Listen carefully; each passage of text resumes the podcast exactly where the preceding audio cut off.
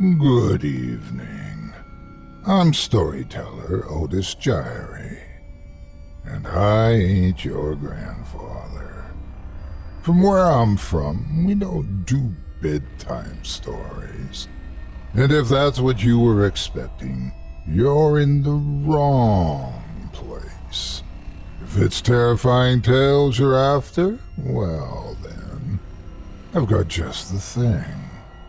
Get comfortable. Settle in. Turn off the lights, if you dare. Your night is about to get a whole lot darker. Who needs sleep anyway?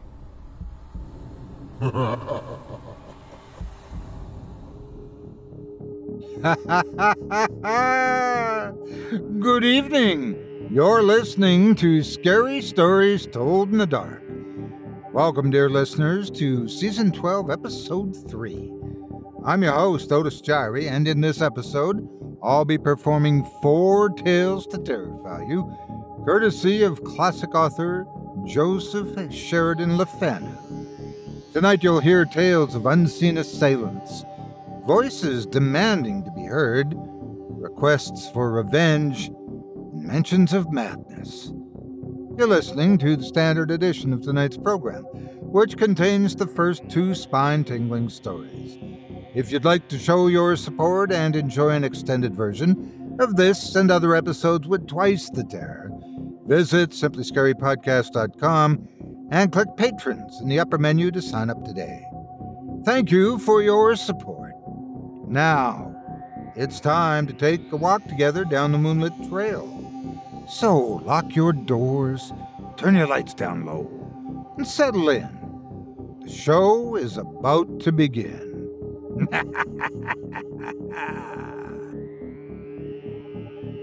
Angi has made it easier than ever to connect with skilled professionals to get all your jobs projects done well. If you own a home, you know how much work it can take, whether it's everyday maintenance and repairs or making dream projects a reality. It can be hard just to know where to start, but now all you need to do is Angi that and find a skilled local pro who will deliver the quality and expertise you need. Angi has over 20 years of home service experience and they've combined it with new tools to simplify the whole process. Bring them your project online or with the Angi app, answer a few questions and Angi can handle the rest from start to finish or help you compare quotes from multiple pros and connect instantly which means you can take care of just about any home project in just a few taps. Because when it comes to getting the most out of your home, you can do this when you Angi that. Download the free Angi mobile app today or visit Angi.com. That's A-N-G-I dot com. When you need mealtime inspiration, it's worth shopping Kroger, where you'll find over 30,000 mouth-watering choices that excite your inner foodie. And no matter what tasty choice you make, you'll enjoy our everyday low prices, plus extra ways to save, like digital coupons worth over $600 each week. You can also save up to $1 off per gallon at the pump with fuel points. More savings and more inspiring flavors make shopping Kroger worth it every time. Kroger, fresh for everyone. Fuel restrictions apply.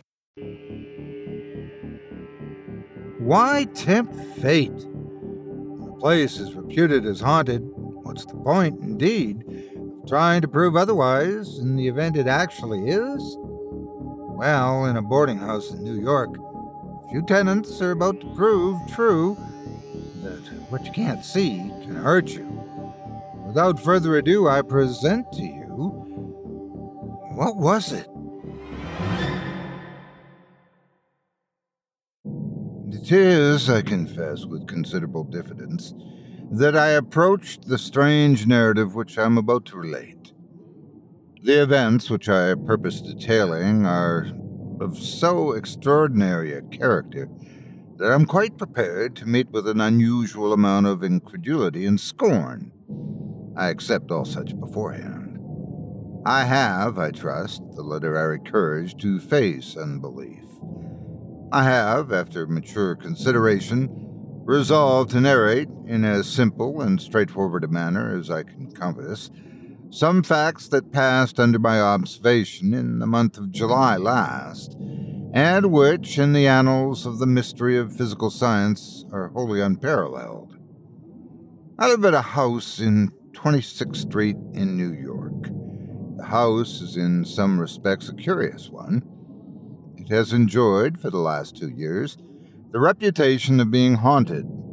The house is very spacious. A hall of noble size leads to a large spiral staircase winding through its center, while the various apartments are of imposing dimensions.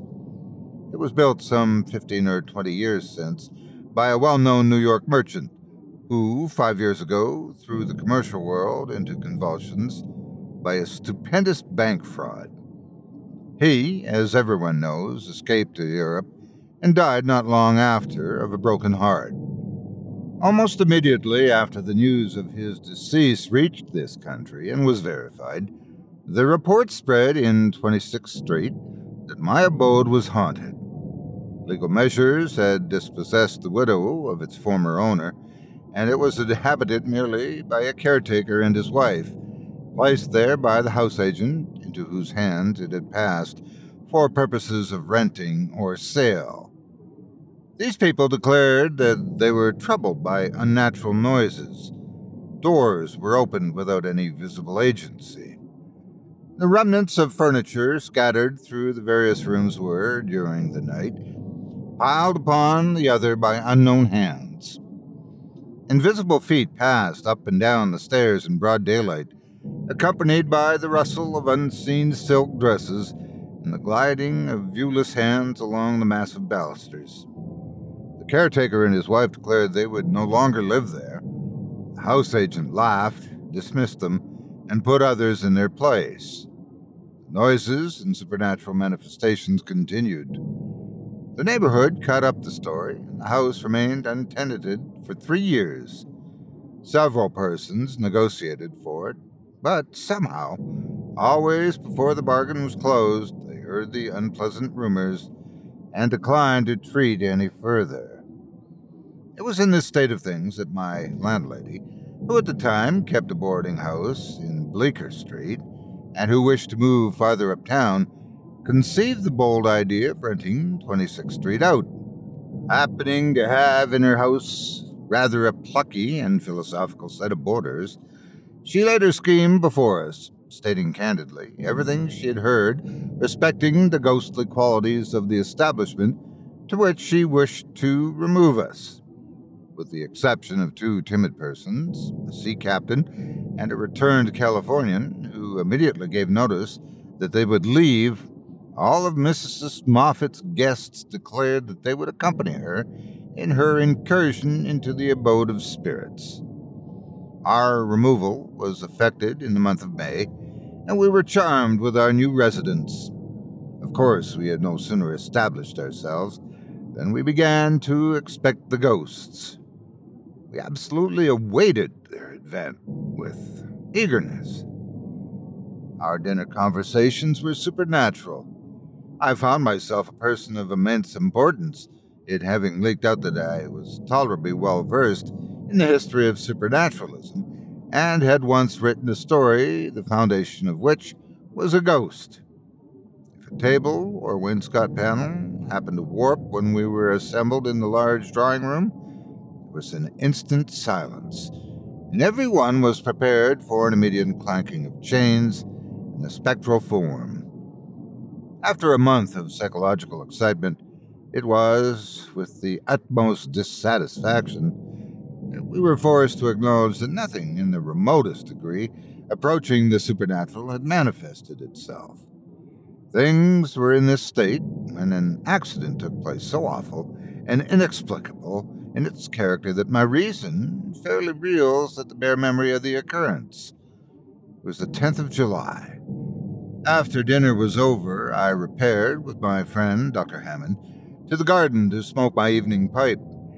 Independent of certain mental sympathies which existed between the doctor and myself, we were linked together by a vice. We both smoked opium.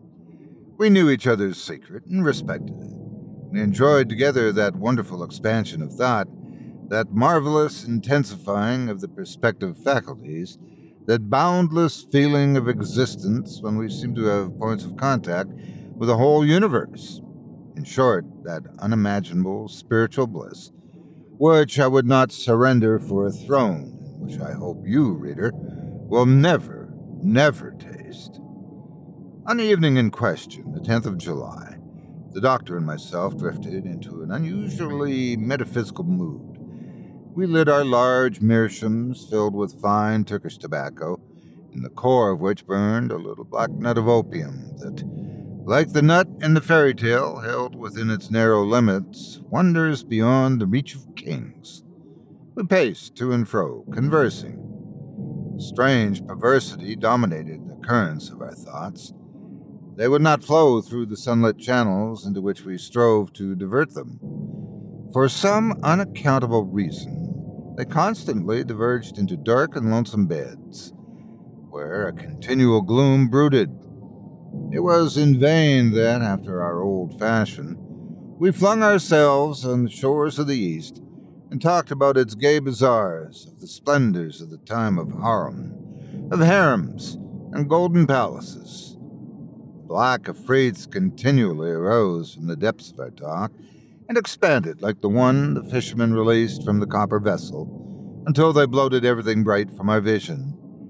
Insensibly, we yielded to the occult force that swayed us and indulged in gloomy speculation. We had talked some time upon the proneness of the human mind to mysticism and the almost universal love of the terrible, when Hammond suddenly said to me, what do you consider to be the greatest element of terror?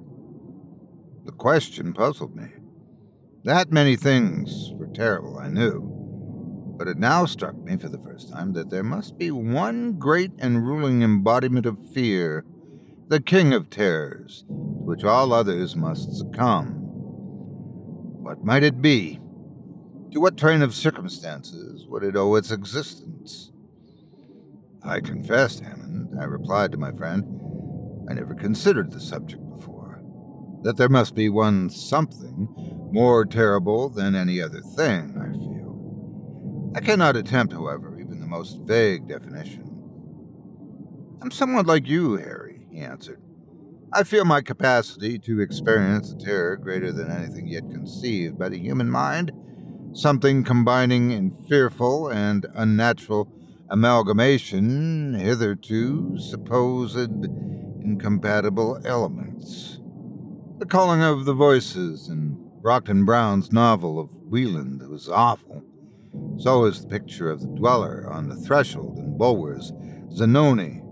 But, he added, shaking his head gloomily, there is something more horrible still than these. Look here, Hammond, I returned. Let us drop this kind of talk, for heaven's sake. She'll suffer for it, depend on it. I don't know what's the matter with me tonight, he replied, but my brain is running on all sorts of weird novel thoughts. I feel as if I could write a story like Hoffman tonight, if I were only master of a literary style. Well, if we're going to be Hoffmanesque in our talk, I'm off to bed. Opium and nightmares should never be brought together. Oh, sultry it is. Good night, Hammond. Good night, Harry. Pleasant dreams to you. To you, gloomy wretch, Afrits, ghouls, and enchanters. We parted, and each sought his respective chamber. I undressed quickly and got into bed, taking with me, according to my usual custom, a book over which I generally read myself to sleep. I opened the volume as soon as I laid out my head upon the pillow and instantly flung it to the other side of the room. It was Goudon's History of Monsters, a curious French work which I had lately imported from Paris, but which, in the state of mind I had reached, was anything but an agreeable companion. I resolved to go to sleep at once, so, turning down my gas until nothing but a little blue point of light glimmered on the top of the tube, I composed myself to rest. The room was in total darkness. The atom of gas that still remained alight did not illuminate a distance of three inches around the burner. I desperately drew my arm across my eyes as if to shut out even the darkness, and tried to think of nothing. It was in vain. The confounded themes touched on by Hammond in the garden kept obtruding themselves on my brain. I battled against them. I erected ramparts of would be blankness of intellect to keep them out. They still crowded upon. Angi has made it easier than ever to connect with skilled professionals to get all your jobs projects done well. If you own a home, you know how much work it can take, whether it's everyday maintenance and repairs or making dream projects a reality. It can be hard just to know where to start, but now all you need to do is Angi that and find a skilled local pro who will deliver the quality and expertise you need. Angi has over 20 years of home service experience, and they've combined it with new tools to simplify the whole process. Bring them your project online or with the Angi app, answer a few questions, and Angi can handle the rest from start to finish or help you compare quotes from multiple pros and connect instantly, which means you can take care of just about any home project in just a few taps. Because when it comes to getting the most out of your home, you can do this when you Angi that. Download the free Angi mobile app today or visit Angi.com. That's A-N-G-I dot com. Buenos Dias, world, from the San Diego Zoo Wildlife Alliance. I'm Marco Wendt. And I'm Rick Schwartz. And we're your hosts for season three of Amazing Wildlife, a show from iHeartRadio Ruby Studio and the global conservation organization behind the San Diego Zoo and the San Diego Zoo Safari Park. Listen as we dive into the efforts here in San Diego and spotlight the heroes working worldwide to care for the species you know and love. Listen to Amazing Wildlife on the iHeartRadio app, Apple Podcasts, or wherever you get your podcasts. While I was lying, still as a corpse, hoping that by a perfect physical inaction I would hasten mental repose, an awful incident occurred. A something dropped, as it seemed, from the ceiling, plumb upon my chest, and the next instant I felt two bony hands encircling my throat, endeavoring to choke me. I'm no coward, and am possessed of considerable physical strength. The suddenness of the attack, instead of stunning me, strung every nerve to its highest tension.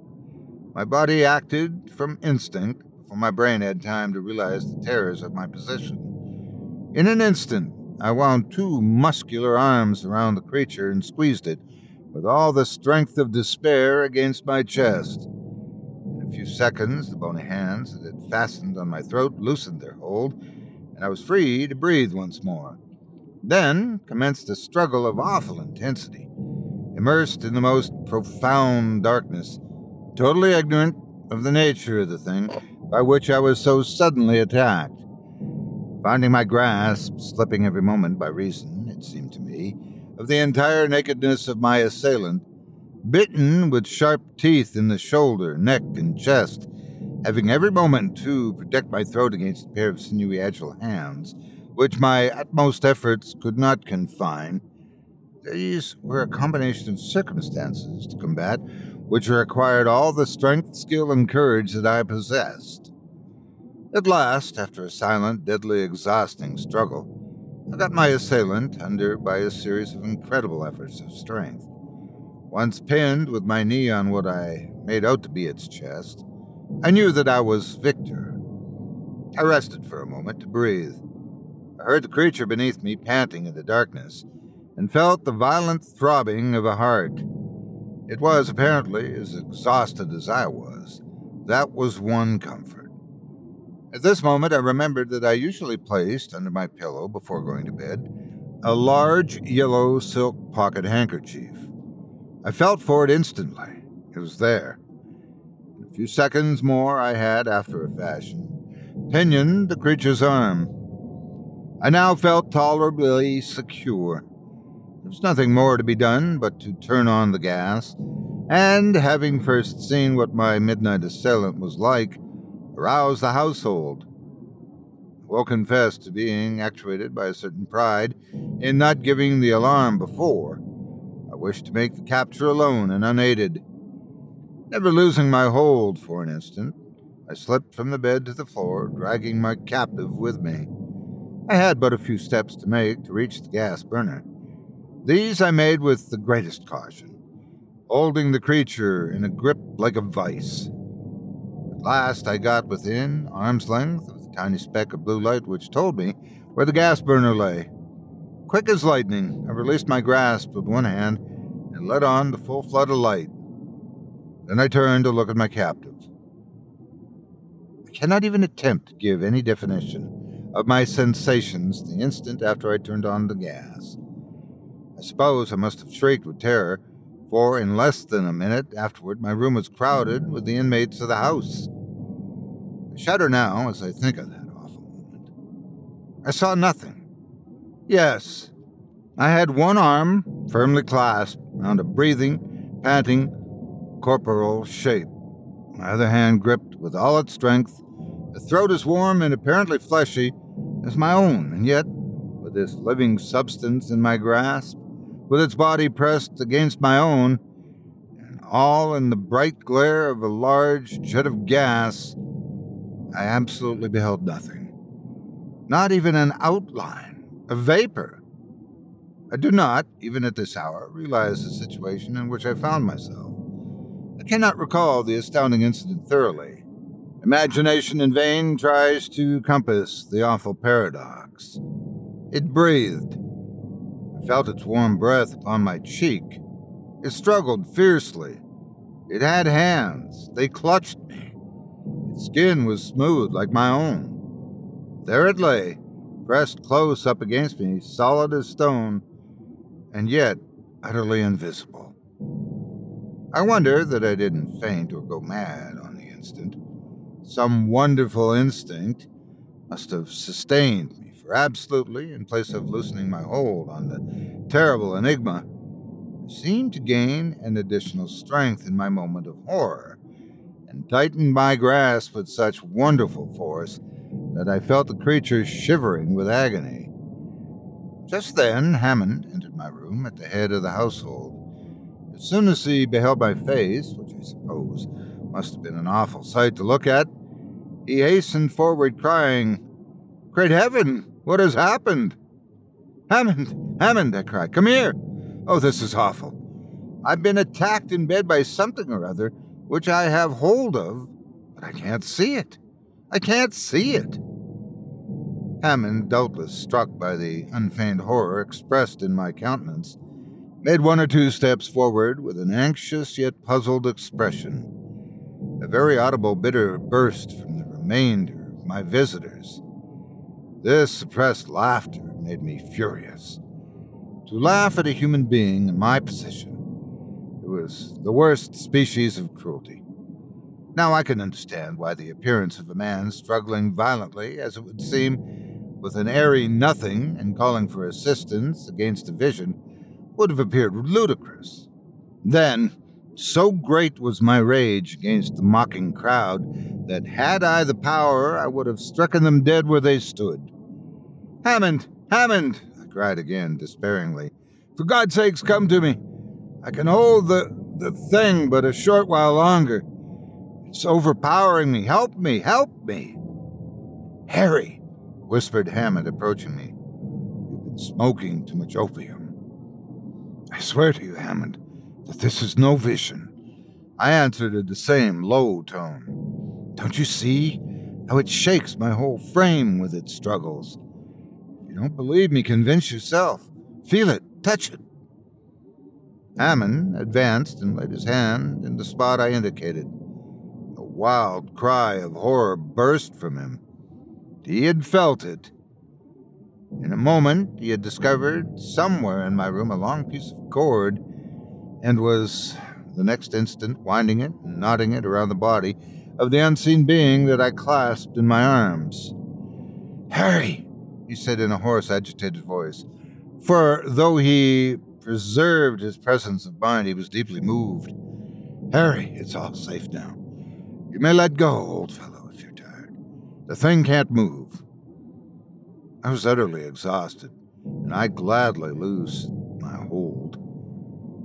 Hammond stood holding the ends of the cord that bound the invisible, twisted round his hand, while before him, self supporting as it were, he beheld a rope laced and interlaced and stretching tightly around a vacant space. I never saw a man look so thoroughly stricken with awe. Nevertheless, his face expressed all the courage and determination which I knew him to possess. His lips, although white, were firmly set, one could perceive at a glance that, although stricken with fear, he was not daunted. The confusion that ensued among the guests of the house, who were witnesses of this extraordinary scene between Hammond and myself, who beheld the pantomime binding this struggling something, beheld me almost sinking from physical exhaustion when my task of jailer was over. Confusion and terror that took possession of the bystanders. They all saw this, it was beyond description. Weaker ones fled from the apartment. The few who remained clustered near the door and could not be induced to approach Hammond and his charge. Still, incredulity broke out through their terror they had not the courage to satisfy themselves, and yet they doubted. It was in vain that I begged of some of the men to come near and convince themselves, by touch, of the existence in that room of a living being which was invisible. They were incredulous, but did not dare to undeceive themselves. Could a solid, living, breathing body be invisible? They asked. My reply was this I gave a sign to Hammond and both of us, conquering our fearful repugnance to touch the invisible creature, lifted it from the ground, manacled as it was, and took it to my bed. Its weight was about that of a boy of fourteen. Now, my friends, I said, as Hammond and myself held the creature suspended over the bed, I can give you self evident proof that here is a solid, ponderable body which nevertheless you cannot see. Be good enough to watch the surface of the bed attentively. I was astonished at my own courage in treating this strange event so calmly, but I had recovered from my first terror and felt a sort of scientific pride in the affair, which dominated every other feeling. The eyes of the bystanders were immediately fixed on my bed. At a given signal, Hammond and I let the creature fall There was the dull sound of a heavy body alighting on a soft mass. The timbers of the bed creaked. A deep impression marked itself distinctively on the pillow and on the bed itself. Crowd who witnessed this gave a low cry and rushed from the room. Hammond and I were left alone with our mystery. We remained silent for some time, listening to the low, irregular breathing of the creature on the bed and watching the rustle of the bedclothes as it impotently struggled to free itself from confinement.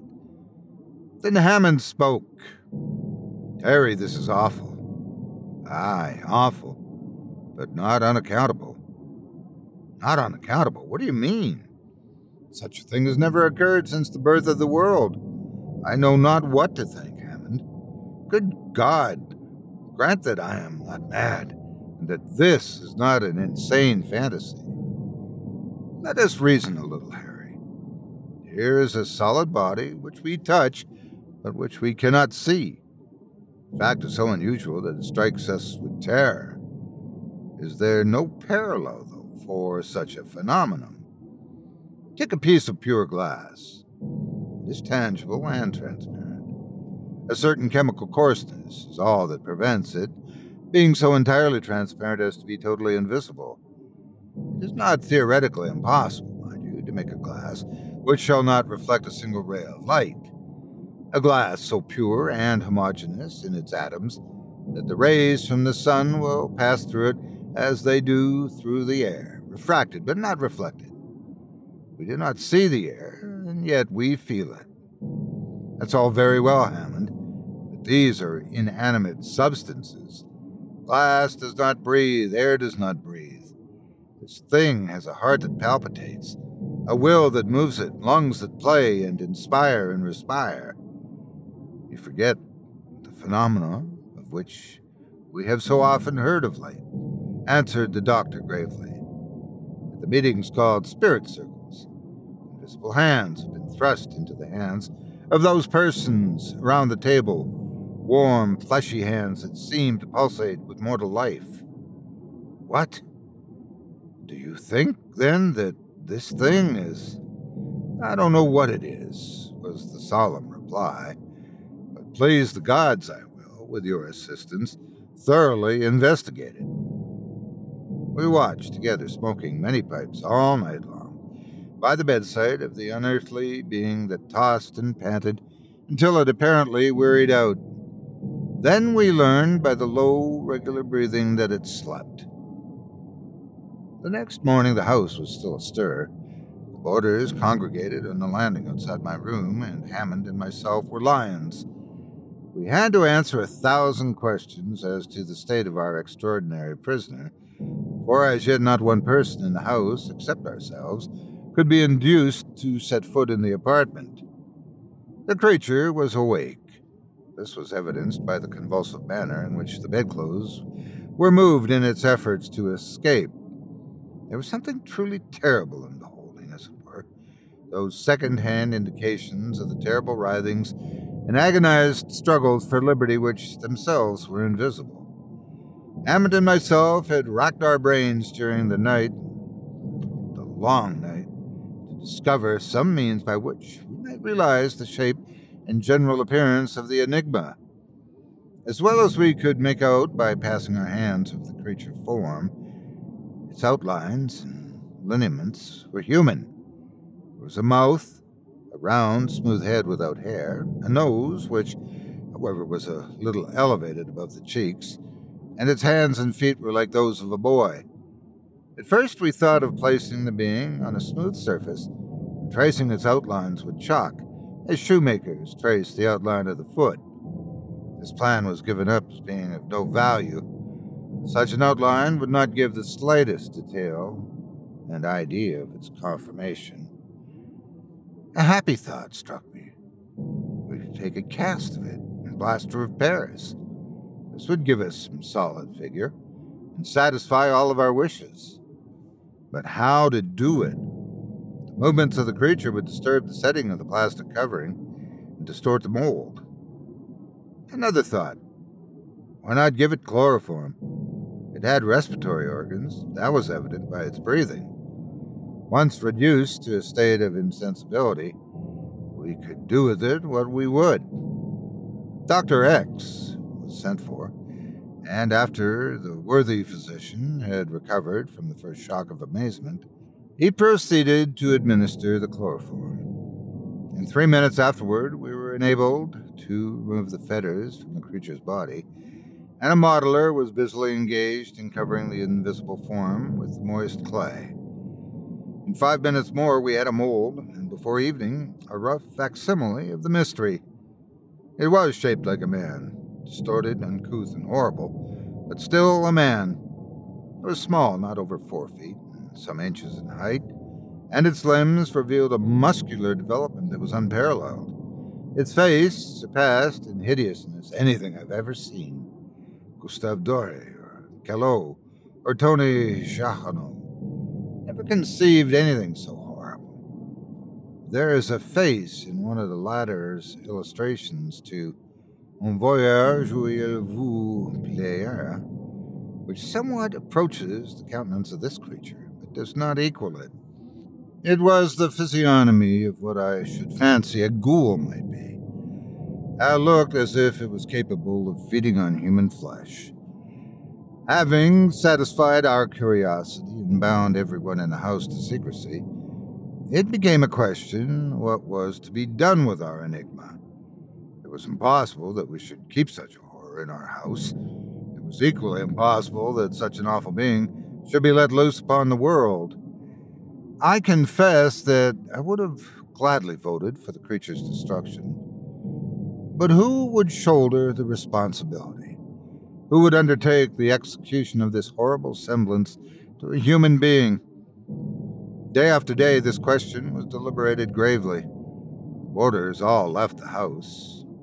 Mrs. Moffat was in despair and threatened Hammond and myself with all sorts of legal penalties if we did not remove the horror. Our answer was, We will go if you like, but we decline taking this creature with us. Remove it yourself, if you please. It appeared in your house. On you the responsibility rests. To this there was, of course, no answer. Mrs. Moffat could not obtain, for love or money, a person who would even approach the mystery. At last it died. Hammond and I found it cold and stiff one morning in the bed. The heart had ceased to beat, the lungs to inspire. We hastened to bury it in the garden. It was a strange funeral, the dropping of that viewless corpse into the damp hole. The cast of its form I gave to Dr. X, who keeps it in his museum in 10th Street. As I am on the eve of a long journey from which I may not return, I've drawn up this narrative of an event the most singular that has ever come to my knowledge.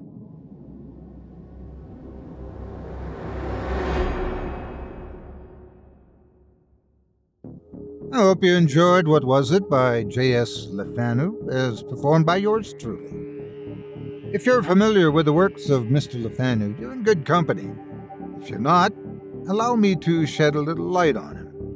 Born in Ireland in the early 19th century, he rose to prominence as a writer in many genres, but most would be familiar with his darker works. Tonight we share but a taste of his prowess and you might be interested to know that his novella, Carmilla, beat his fellow countryman, Bram Stoker, to the vampire novel by almost 30 years.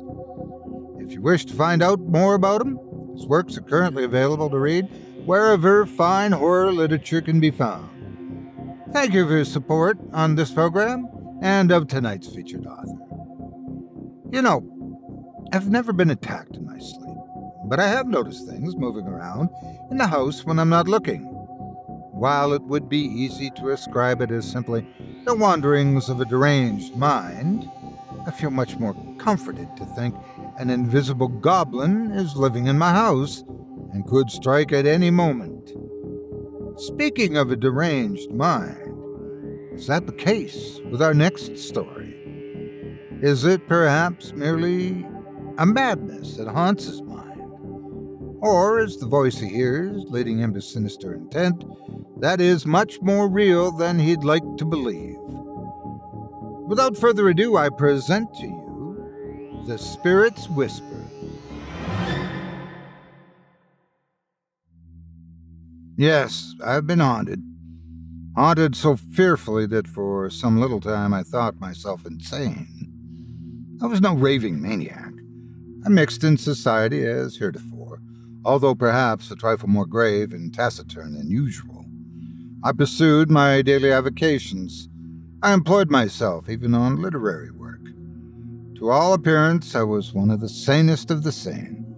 And yet, all the while, I considered myself the victim of such strange delusion that in my own mind I fancied my senses, and one sense in particular, so far erratic and beyond my own control that I was, in real truth, a madman.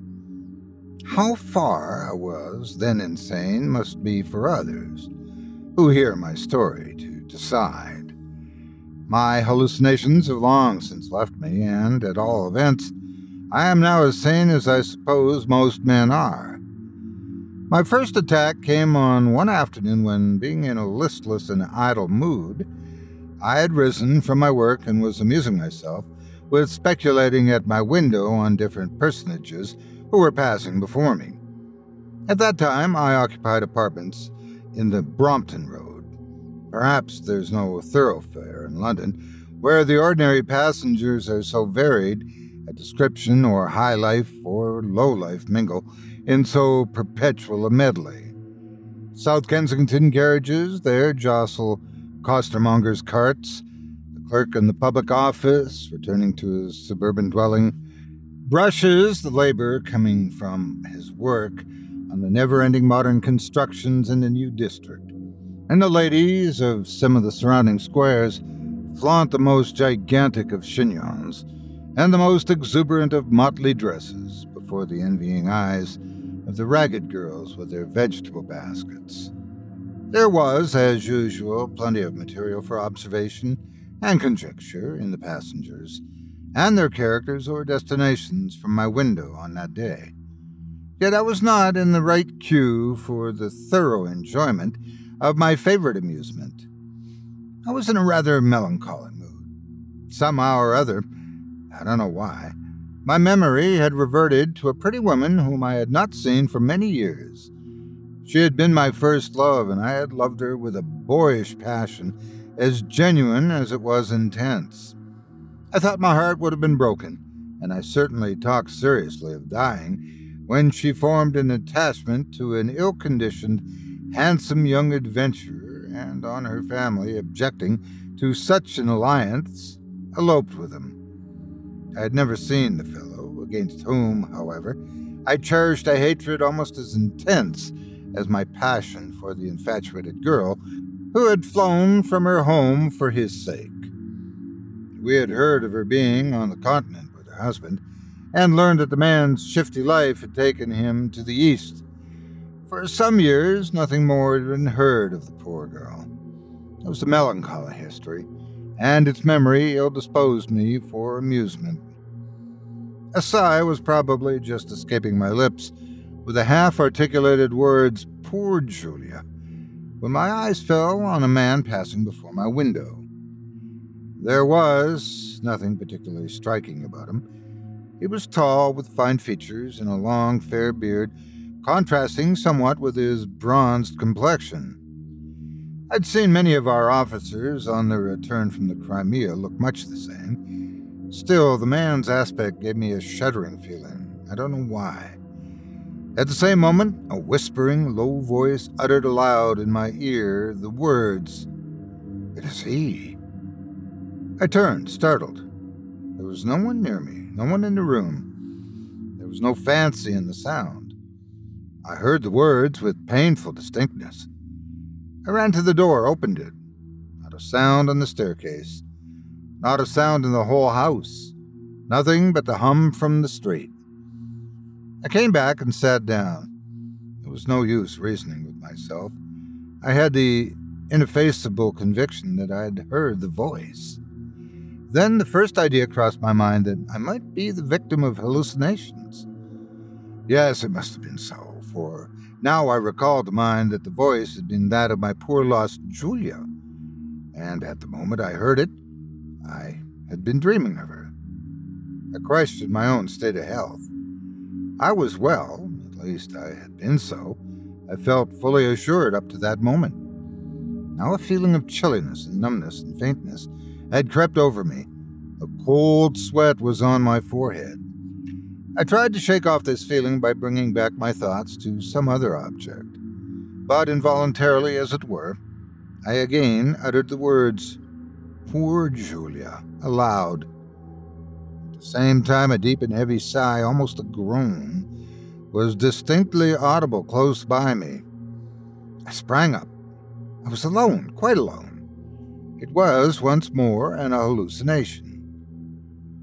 By degrees, the first painful impression wore away. Some days had passed, and I'd begun to forget my singular delusion. When my thoughts did revert to it, the recollection was dismissed as that of a ridiculous fancy.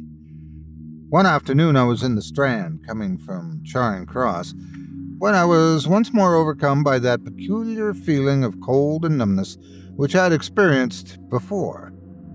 The day was warm and bright and genial, and yet I positively shivered. I had scarce time to interrogate my own strange sensations when a man went by me rapidly. How was it that I recognized him at once? as the individual who had only passed my window so casually on the morning of the hallucination. I don't know, and yet I was aware that this man was the tall, fair passerby of the Brompton Road. At the same moment, the voice I had previously whispered distinctly in my ear the words, Follow him. I stood stupefied. The usual throngs of indifferent persons were hurrying past me in that crowded thoroughfare, but I felt convinced that not one of these had spoken to me. I remained transfixed for a moment. I was bent on a matter of business in the contrary direction to the individual I'd remarked, and so, although with unsteady step, I endeavored to proceed on my way.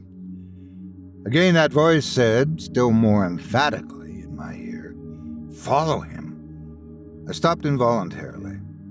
And a third time, follow him. I told myself that the sound was a delusion, a cheat of my senses, and yet I could not resist the spell. I turned to follow him. Quickening my pace, I soon came up with the tall, fair man, and unremarked by him, I followed him. Whether this was foolish pursuit to lead me? It was useless to ask myself the question. I was impelled to follow. I was not destined to go very far, however. Before long, the object of my absurd chase entered a well known insurance office. I stopped at the door of the establishment. I had no business within. Why should I continue to follow? Had I not already been making a sad fool of myself by my ridiculous conduct? These were my thoughts as I stood, heated by my quick walk. Yes, heated. And yet, once more came the sudden chill. Once more that same low but awful voice spoke in my ear. Go in, it said. I endeavored to resist the spell, and yet I felt that resistance was in vain. Fortunately, as it seemed to me, the thought crossed my mind that an old acquaintance was a clerk in that same insurance office. I'd not seen the fellow for a great length of time, and I never had been very intimate with him. But here was a pretext, so I went in and inquired for Clement Stanley. My acquaintance came forward. He was very busy, he said. I invented, on the spur of the moment, some excuse of the most frivolous and absurd nature, as far as I can collect, for my intrusion. By the way, I said, as I turned to take my leave, although my question was, by the way, of nothing at all, who's that tall, fair man who just now entered the office? Oh, that fellow, was the indifferent reply. A Captain Campbell, or Canton, or some such name. I forget what. He's gone in before the board insured his wife's life, and she's dead. Come for the settlement, I suppose. There was nothing more to be gained, so I left the office. As soon as I came without into the scorching sunlight, again the same feeling of cold, again the same voice. Wait! Was I going mad? More and more the conviction forced itself upon me that I was decidedly a monomaniac already. I felt my pulse. I was agitated and yet not feverish. I was determined not to give way to this absurd hallucination, and yet, so far was I out of my senses that my will was no longer my own. Resolved as I was to go, I listened to the dictates of that voice and waited. What was it to me that this Campbell, or Kenton, had insured his wife's life, that she was dead, he wanted a settlement of his claim? Obviously nothing, and yet I waited. So strong was the spell on me that I had no longer any count of time, had no consciousness whether the period was long or short, that I stood there near the door, heeding of all the throng that passed gazing on vacancy.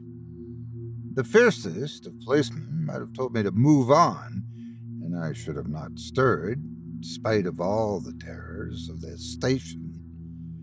The individual came forth. He paid no heed to me. Hmm, why should he? What was I to him? This time I needed no warning voice to bid me to follow. I was a madman, and I could not resist the impulses of my madness. It was thus, at least I reasoned with myself, I followed into Regent Street. The object of my insensate observation lingered, and looked around as if in expectation. Presently, a fine looking woman, somewhat extravagantly dressed, and obviously not a lady, advanced toward him on the pavement. At sight of her, he quickened his step and joined her rapidly. I shuddered again, but this time a sort of dread was mingled in with that strange shivering. I knew what was coming, and it came. Again, that voice in my ear. Look and remember, it said. I passed the man and woman as they stopped at their first meeting. Is all right, George? said the female. All right, my girl, was the reply. I looked an evil smile, as if of wicked triumph, was on the man's face, I thought. And on the woman's? I looked at her and I remembered. I could not be mistaken. In spite of her change in manner, dress, and appearance, it was Mary Sims. This woman, some years before, when she was still very young, had been a sort of humble companion to my mother. A simple minded, honest girl, we thought her. Sometimes I'd fancied that she had paid me in a sly way a marked attention. I'd been foolish enough to be flattered by her stealthy glances and her sighs, but I'd treated these little demonstrations of partiality as due only to a silly, girlish fancy. Mary Sims, however, had come to grief in our household. She had been detected in the abstraction of sundry jewels and petty ornaments. The morning after discovery, she had left the house, and we had heard of her no more. As these recollections passed rapidly through my mind, I looked behind me. The couple had turned back. I turned to follow again, and, spite of carriages and cabs and shouts and oaths of driver, I took the middle of the street in order to pass the man and woman at a little distance unobserved. No, I was not mistaken. The woman was Mary Sims, though without any trace of all her former simple minded airs. Mary Sims, no longer in her humble attire, but flaunting in all the finery of overdose fashion. She wore an air of reckless joyousness on her face, and yet, in spite of that, I pitied her. It was clear she had fallen on the evil ways of better fortune. Bettered, alas, for the worse. I had an excuse now, in my own mind, for my continued pursuit, without deeming myself an utter madman the excuse of curiosity to know the destiny of one with whom I'd been formerly familiar, and in whom I'd taken an interest. Presently, the game I was hunting down stopped at the door of the Grand Cafe. After a little discussion, they entered. It was a public place of entertainment. There was no reason why I should not also enter. I found my way to the first floor. They were already seated at a table, Mary holding the cart in hand. They were about to dine. Why should I not dine there too? There was but one little objection. I had an engagement to dinner. But the strange impulse which overpowered me and seemed leading me on step by step, spite of myself, quickly overruled all the dictates of property toward my intended hosts. Could I not send a pettily devised apology? I glided past the couple with my head averted, seeking a table, and I was unobserved by my old acquaintance. I was too agitated to eat, but I made a semblance and little heeded the air of surprise and almost disgust on the bewildered face of the waiter as he bore away the barely touched dishes. I was in a very fever of impatience and doubt what to do next. They still sat on, in evident enjoyment of their meal and their constant draughts of sparkling wine. My impatience was becoming almost unbearable when the man at last rose. The woman seemed to have uttered some expostulation, for he turned at the door and said something harshly aloud. Nonsense! Only one game, and I shall be back.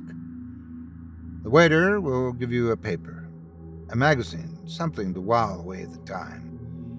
And he left the room for the billiard table as I surmised. Now was my opportunity. After a little hesitation, I rose and planted myself abruptly on the vacant seat before the woman. Mary, I said. She started with a little exclamation of alarm and dropped the papers she'd held. She knew me at once. Master John, she exclaimed, using the familiar term still given me when I was long past boyhood, and then after a lengthened gaze, she turned away her head. I was embarrassed at first how to address her. Mary, I said at last, I am grieved to see you thus. Why should you be grieved for me? she retorted, looking at me sharply and speaking in a tone of impatient anger. I am happy as I am. I don't believe you, I replied. She again turned away her head. Mary, I pursued, can you doubt that, spite of all, I still have a strong interest in the companion of my youth? She looked at me almost mournfully, but did not speak.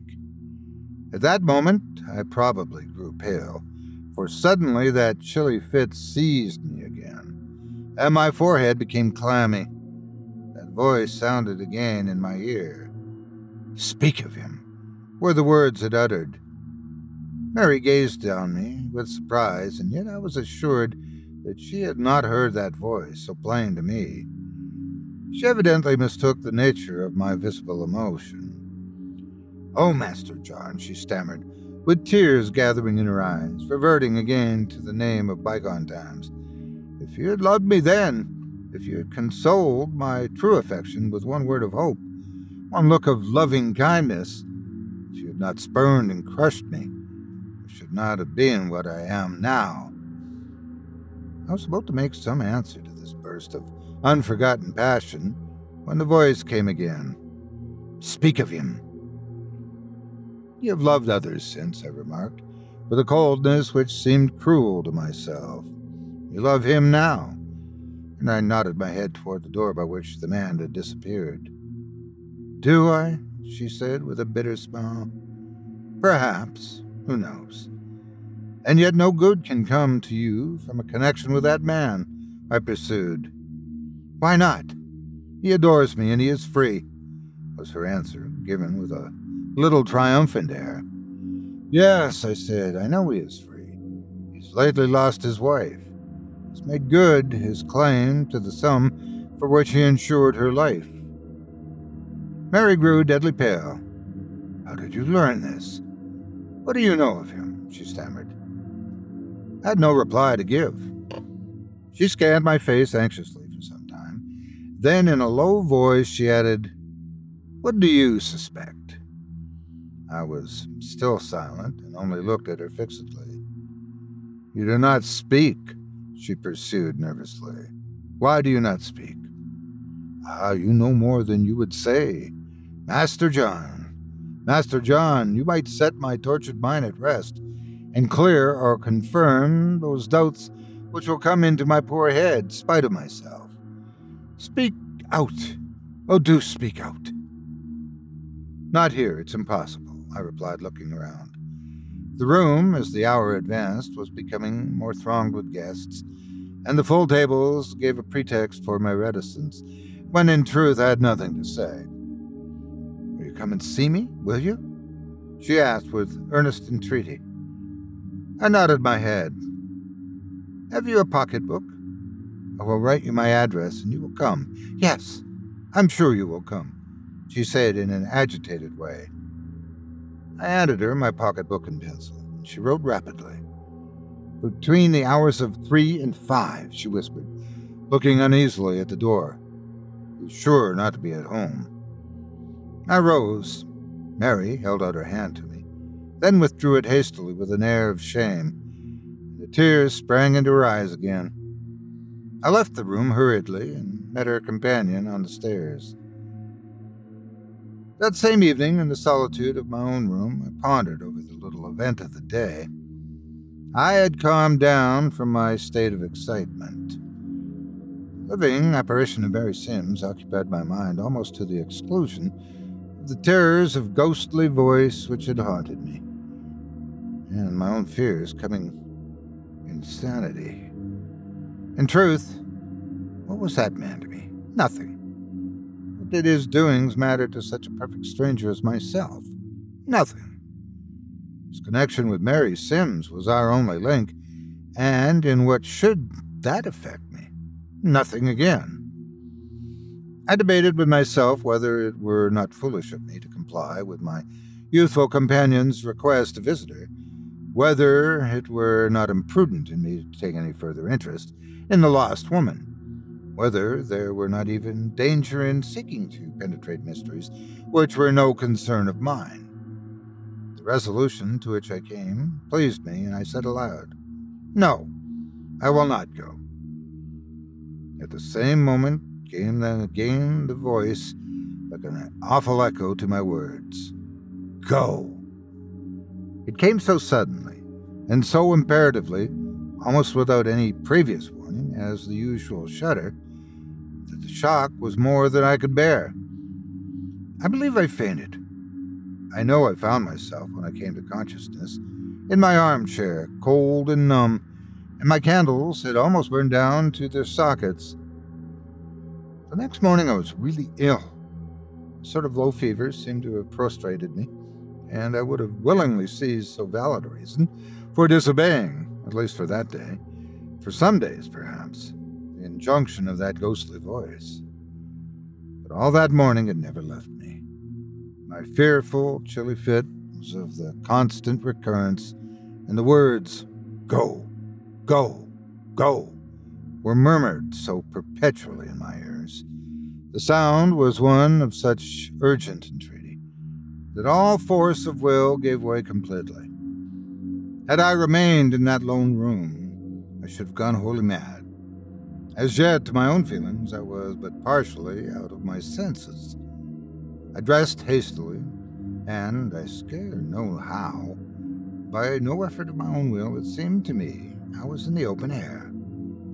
The address of Mary Sims was in a street not far from my own suburb. Without any power of reasoning, I found myself before the door of the house. I knocked and asked a slipshod girl who opened the door to me for Miss Sims. She knew no such person, held a brief, shrill colloquy with some female in the back parlor, and on coming back was about to shut the door in my face when a voice from above, the voice of her I sought, called down the stairs, Let the gentleman come up. I was allowed to pass. In the front drawing room I found Mary Sims. They do not know me under that name, she said with a mournful smile, and again extended, then withdrew her hand. Sit down, she went on to say after a nervous pause. I am alone now. Ah, tell I adjure you, if you have still one lament feeling of old kindness for me, explain your words of yesterday. I muttered something to the effect that I had no explanation to give. No words could be truer. I had not the slightest conception what to say. Yes, I am sure you have. You must, you will, pursued Mary excitedly. You have some knowledge of that matter. What matter? I asked. Why, the insurance, she replied impatiently. You know well what I mean. My mind has been distracted about it. Spite of myself, terrible suspicions have forced themselves on me. No, I don't mean that, she cried, suddenly checking herself and changing her tone. Don't heed what I said. It was madness in me to say what I did. But do, do, do, do tell me what all you know. The request was a difficult one to comply with, for I knew nothing. It's impossible to say what might have been the end of this strange interview, in which I began to feel myself an unwilling impostor. But suddenly Mary started. The noise of the latch key in the lock, she cried, alarmed. He's returned. He must not see you. You must come another time. Here, here, be quick. I'll manage him. And before I could utter another word, she had pushed me into the back drawing room and closed the door. A man's step on the stairs, then voices. The man was begging Mary to come out with him, as the day was so fine. She excused herself. He would hear no refusal. At last she appeared to consent on condition that the man would assist her to the toilet. There was a little laughter, almost hysterical on the part of Mary, whose voice evidently quivered with trepidation. Presently both mounted the upper stairs. Then the thought struck me that I'd left my hat in the front room, sufficient cause for the woman's alarm. I opened the door cautiously, seized my hat, and was about to steal down the stairs when I was again spellbound by that numb cold. Stay, said the voice. I staggered back to the other room with my hat and closed the door. Presently, the couple came down. Mary was probably relieved by discovering that my hat was no longer there and surmised I'd departed, for I heard her laughing as they went down the lower flight, and I heard them leave the house. I was alone in that back drawing room. Why? What did I want there? I was soon to learn. I felt the chill, invisible presence near me, and the voice said, Search. The room belonged to the common representative class of back drawing rooms in apartments of the better kind. Only one unfamiliar piece of furniture was an old Indian cabinet, and my eye naturally fell on that. As I stood and looked at it with a strange, uncomfortable feeling of fascination, again came the voice Search! I shuddered and obeyed. The cabinet was firmly locked. There was no power of opening it, except by burglarious infraction. The voice still said, Search! A thought suddenly struck me, and I turned the cabinet from its position against the wall. Behind, the woodwork had rotted and in many portions fallen away, so that the inner drawers were visible. What could my ghostly monitor mean? That I should open these drawers? I would not do such a deed of petty treachery. I turned defiantly, and addressing myself to the invisible, as if it were a living creature by my side, I cried, I must not, will not, do such an act of baseness. The voice replied, Search. I might have known that in my state of what I deemed insanity, resistance was in vain. I grasped the most accessible drawer from behind and pulled it toward me. Uppermost, within it, lay letters. They were addressed to Captain Cameron. Captain George Cameron. That name. The name of Julia's husband. The man with whom she'd eloped, for it was he who was the object of my pursuit. My shuddering fit became so strong that I could scarce hold the papers, and search was repeated in my ear. Below the letters lay a small book in a limp black cover. I opened this book with trembling hand, and it was filled with manuscript. Julia's well known handwriting. Read, muttered the voice. I read. There were long entries by poor Julia of her daily life complaints of her husband's unkindness, neglect, and cruelty. I turned to the last pages. Her hand had grown very feeble now, and she was very ill. George seems kinder now, she writes. He brings me all my medicines with his own hand. Later on, I'm dying. I know I'm dying. He's poisoned me. I saw him last night through the curtains pour something in my cup. I saw it in his evil eye. I would not drink. I will not drink no more. But I feel that I must die. These were the last words. Below were written in a man's bold hand the words, Poor fool. This sudden revelation of poor Julia's death and dying thoughts unnerved me quite. I grew colder in my whole frame than ever. Take it, said her voice. I took the book, pushed back the cabinet into its place against the wall, and leaving that fearful room, stole down the stairs with trembling limbs, and left the house with all the feelings of a guilty thief. For some days I pursued my poor lost Julia's diary again and again. The whole revelation of her sad life and sudden death led but to one conclusion. She had died of poison by the hands of her unworthy husband. He had insured her life then. It seemed evident to me that Mary Sims had vaguely shared suspicions of the same foul deed. On my own mind came conviction. What could I do next? How bring this evil man to justice? What proof would be deemed to exist in those writings? I was bewildered, weak, irresolute. Like Hamlet, I shrank back and temporized. But I was not feigning madness. My madness seemed but all too real for me. During all this period, the wailing of that wretched voice in my ear was almost incessant. Oh, I must have been mad. I wandered about restlessly like the haunted thing I'd become. One day I had come, unconsciously and without purpose, into Oxford Street. My troubled thoughts were suddenly broken in upon by the solicitations of a beggar. With a heart hardened against begging impostors and under the influence of the shock rudely given by my absorbing dreams, I answered more heartily than was my wont. The man heaved a heavy sigh and sobbed forth, Then heaven help me. I caught sight of him before he turned away. He was a ghastly object, with fever in his hollowed eyes and sunken cheeks, and fever on his dry, chapped lips. But I knew, or fancied I knew, tricks of the trade, and I was obdurate. Why, I asked myself, should the cold shoulder come over me at such a moment?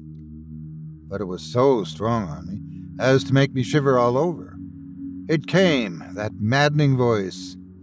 Sucre, it said now. I'd become so accustomed already to address the ghastly voice that I cried aloud, Why, Julia, why? I saw people laughing in my face at this strange cry, and I turned in the direction in which the beggar had gone. I just caught sight of him as he was tottering down a street toward Soho. I determined to have pity for this once, and followed the poor man. He led me on through I know not what streets. The steps were hurried now. In one street I lost sight of him, but I was, felt convinced he must have turned into a dingy court.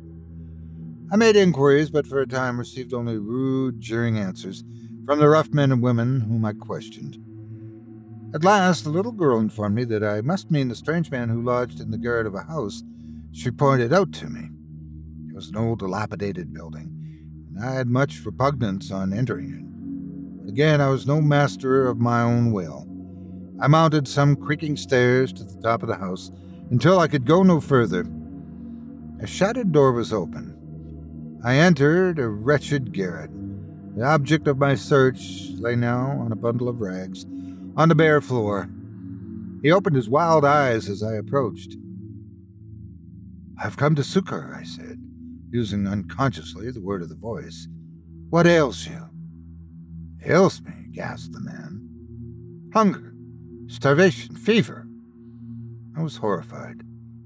Hurrying to the top of the stairs, I shouted till I roused the attention of an old woman. I gave her money to bring me food and brandy, promising her a recompense for her trouble. Have you no friends? I asked the wretched man as I returned. None, he said feebly. Then, as the fever rose in his eyes and even flushed his pallid face, he said excitedly, I had a master once, one I periled my soul for. He knows I'm dying, but, spite of all my letters, he will not come. He wants me dead. He wants me dead, and his wish is coming to pass now. Cannot I find him? Bring him here, I asked. The man stared at me, shook his head, and at last, as if collecting his faculties with much exertion, muttered, Yes, it is a last hope. Perhaps you may, and I can be revenged on him at least. Yes, revenged. I've threatened him already. And the fellow laughed a wild laugh. Control yourself, I urged, kneeling by his side. Give me his name, his address. Captain George Cameron, he gasped, and then fell back. Captain George Cameron, I cried. Speak! What of him?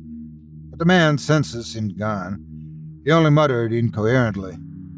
The old woman returned with food and spirits. I'd found one honest creature in that foul region. I gave her money, provide her more if she would bring a doctor. Departed on her new errand. I raised the man's head, moistened his lips with the brandy, and then poured some of the spirit down his throat.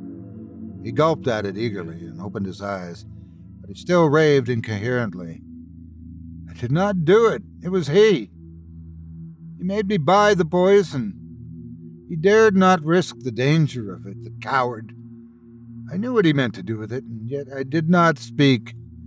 I was her murderer, too. Poor Mrs. Cameron. Poor Mrs. Cameron. Do you forgive me? Can you forgive? The man screamed aloud and stretched out his arms as if to fright away a phantom. I had drunk in every word and knew the meaning of those broken accents well. Could I have found at least the means of bringing justice on the murderer's head? But the man was raving in a delirium, and I was obliged to hold him with all my strength. A step on the stairs. Could be the medical man I'd sent for? That, indeed, would be a blessing. A man entered. It was Cameron. He came in jauntily with the words, How now, Sanders, you rascal? What more do you want to get out of me? He started at the sight of the stranger. I rose from my kneeling posture like an accusing spirit, struggled for calm, but passion beyond my control mastered me, and was I not a madman? I seized him by the throat with more words. Murderer! Poisoner! Where's Julia? He shook me off violently. And who the devil are you, sir? he cried. That murdered woman's cousin. I rushed at him again. Lying hound, he shouted and grappled me. His strength was far beyond mine. He had his hand on my throat. A crimson darkness was in my eyes. I could not see, I could not hear. There was a torrent of sound pouring in my ears. Suddenly, his grasp relaxed. When I recovered my sight, I saw the murderer struggling with the fever stricken man who had risen from the floor and seized him from behind. This unexpected diversion saved my life, but the ex groom was soon thrown back on the ground. Captain George Cameron, I cried. Kill me, but you will only heap another murder on your head. He advanced toward me with something glittering in his hand. Without a word, he came and stabbed at me, but at that same moment I darted at him a heavy blow. What followed was too confused for clear remembrance. I saw, no, I will say I fancied that I saw, the dim form of Julia Stanton standing between me and her vile husband. Did he see the vision too? I cannot say. He reeled back and fell heavily to the floor.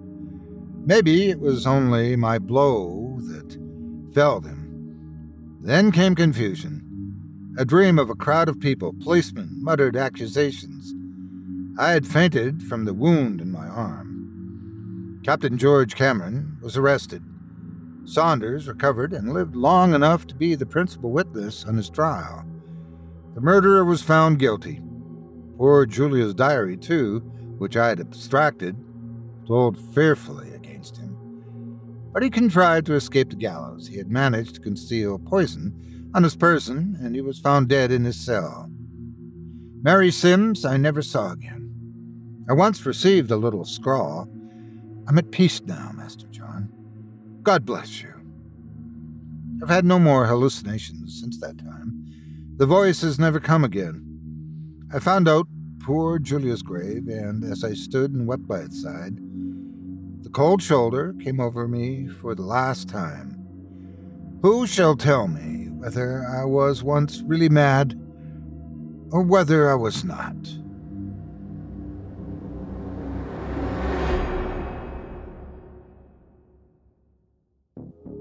I hope you enjoyed The Spirit's Whisper by J.S. Le Fanu, as performed by yours truly. If you've enjoyed what you've heard tonight, I'd like to remind you one last time that tonight's featured author is indeed dead, and has been for quite some time. This is very important to remember, because nothing wondrous of what might follow will. Whoa, wait, wrong author. But if you've enjoyed his works, please know he can be found many fine collections of horror. And though we did not hear it tonight, his work, Carmilla, has been adapted onto other media. Thanks again for your support of this show and of tonight's featured author. Now, before we go, I'd also like to take a moment to thank you personally for joining me for this episode of Scary Stories Told in the Dark. If you enjoyed what you've heard on today's program, please take a moment to stop by our iTunes page or wherever else you listen to your favorite podcast, leave us a five star review and a kind word. It makes a huge difference and would mean a lot to us.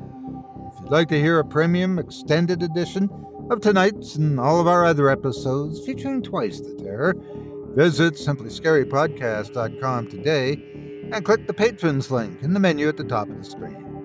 You'll find yourself at chillingtalesfordarknights.com, where you can purchase season passes for this podcast and our other quality storytelling programs. Or become a patron for as little as five bucks a month. Access to our entire audio archive dating back to 2012, all of it ad free. If you happen to use Facebook, Twitter, Instagram, or YouTube, you can follow and subscribe to Chilling Tales for Dark Nights there, where you'll get all of our latest updates and new releases and have the chance to interact with us each and every week. Subscribe to me on YouTube as well at the Otis Jiry channel, where you'll find releases of my series, Horror Storytime, dating back to 2014. And you can find me on Facebook, Twitter, and Instagram too. Just search for Otis Jiry. Until next week, stay spooky and get some sleep. if you can.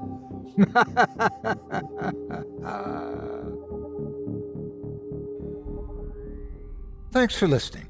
You've been listening to Scary Stories Told in the Dark, a production of Chilling Entertainment and the creative team at Chilling Tales for Dark Nights, and a proud member of the Simply Scary Podcasts Network.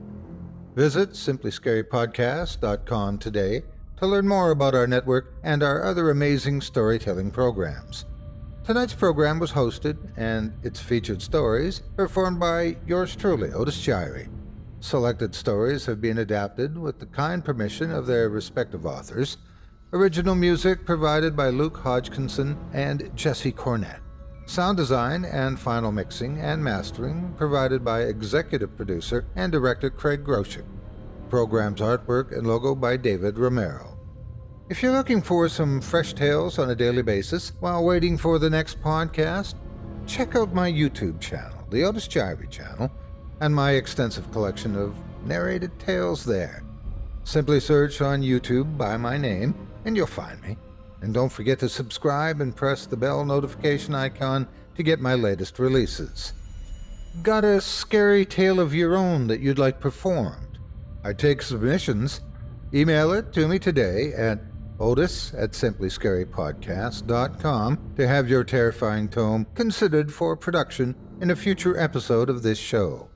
That's O-T-I-S at simplyscarypodcast.com.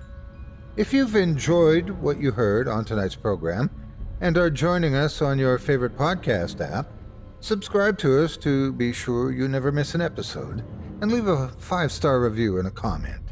Your feedback means a lot to me.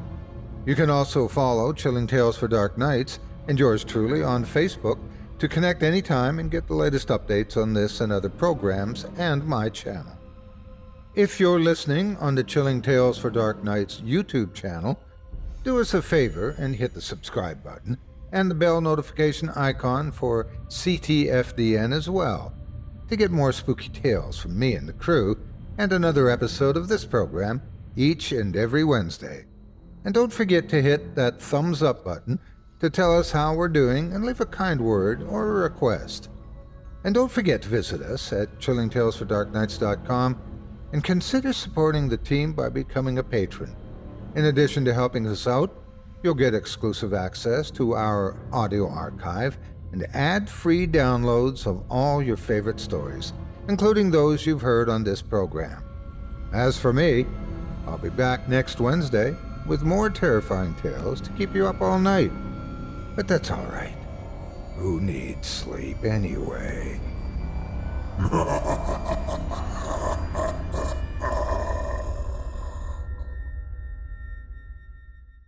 Angi has made it easier than ever to connect with skilled professionals to get all your jobs projects done well. If you own a home, you know how much work it can take, whether it's everyday maintenance and repairs or making dream projects a reality. It can be hard just to know where to start, but now all you need to do is Angi that and find a skilled local pro who will deliver the quality and expertise you need. Angi has over 20 years of home service experience and they've combined it with new tools to simplify the whole process. Bring them your project online or with the Angi app, answer a few questions and Angi can handle the rest from start to finish or help you compare quotes from multiple pros and connect instantly, which means you can take care of just about any home project in just a few taps. Because when it comes to getting the most out of your home, you can do this when you Angi that. Download the free Angi mobile app today or visit Angi.com. That's A-N-G-I dot com. Buenos Dias, world, from the San Diego Zoo Wildlife Alliance. I'm Marco Wendt. And I'm Rick Schwartz. And we're your hosts for season three of Amazing Wildlife, a show from iHeartRadio Ruby Studio and the global conservation organization behind the San Diego Zoo and the San Diego Zoo Safari Park. Listen as we dive into the efforts here in San Diego and spotlight the heroes working worldwide to care for the species you know and love. Listen to Amazing Wildlife on the iHeartRadio app, Apple Podcasts, or wherever you get your podcasts.